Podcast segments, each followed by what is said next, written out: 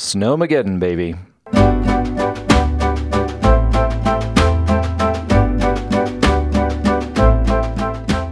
This is going to be a little boring because my brain is fried from the day and I don't have a lot to talk about.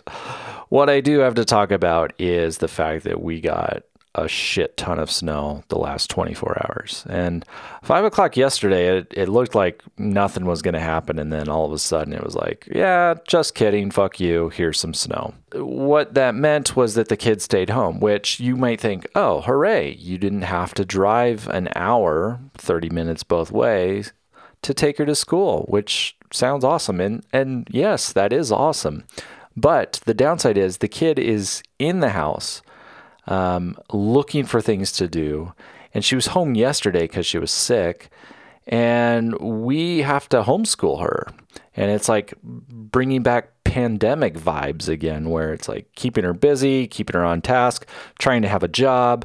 Um, luckily, my partner Sarah does the bulk of that work. She's upstairs. I'm in my closet downstairs.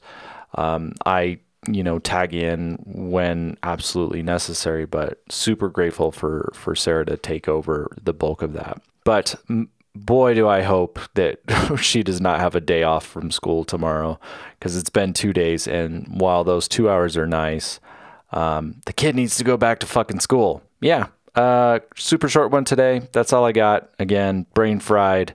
It's ten thirty at night and I'll talk to you tomorrow. Bye.